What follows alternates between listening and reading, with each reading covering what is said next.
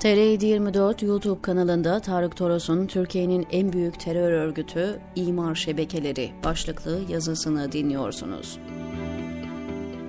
Ahbap'ın aydınlanmaya somut iki yararı oldu.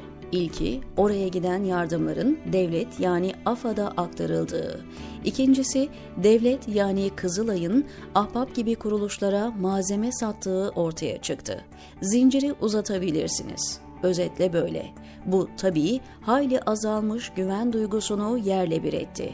Güveni yitirirseniz bireysel dayanışma çarkları durur. Öyle oldu. Depremin başından bu yana yardımseverlerin bağışları için güvenilir kanallar araması da bundan. Düşünün yani, önceki çalışmalarını referans kabul ederek bağımsız görünümlü, güvenilir ve samimi bulduğunuz bir yardım kuruluşuna bağış yapıyorsunuz, devletten satın aldığı çadırı devlete hibe ediyor. Gel de bu hayal kırıklığıyla başa çık. Gaddar olduğu kadar nankör, sinsi olduğu kadar çaresiz, küstah olduğu kadar iblis bir iktidar var karşınızda. Kepçelerle açılmış çukurlara, kefen olmadığı için çuval parçalarına, naylonlara sarılarak gömüldü kimliksiz insanlar. Ve bu sırtlanlar gitti, o halktan helallik istedi.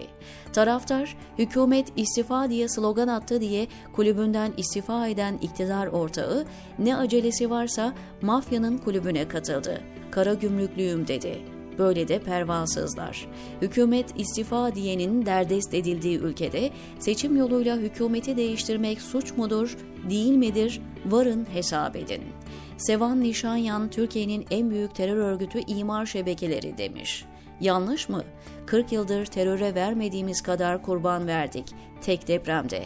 Sıradaki büyük depremse yolda. Kapıyı çaldır çalacak. İstanbul'da yaşıyorsanız sabah bir kolon veya kirişin altında ölmeden uyanma ihtimaliniz nedir? Ağır oldu biliyorum ama durum bu. Enkaz altında ölüler var. Artçı şoklarda sallanan yıkıldı yıkılacak binalar.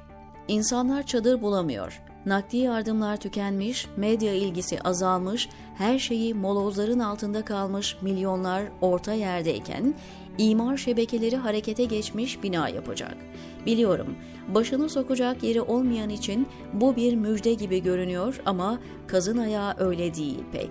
Zemin en az 7 metre kaymış, topografya değişmiş, artçı sarsıntılar devam ediyorken neyin acelesi bu? Depremzedeler sormaz, soramaz bunu. İhtiyacı var. Bina dikeceğim diyeni alkışlar.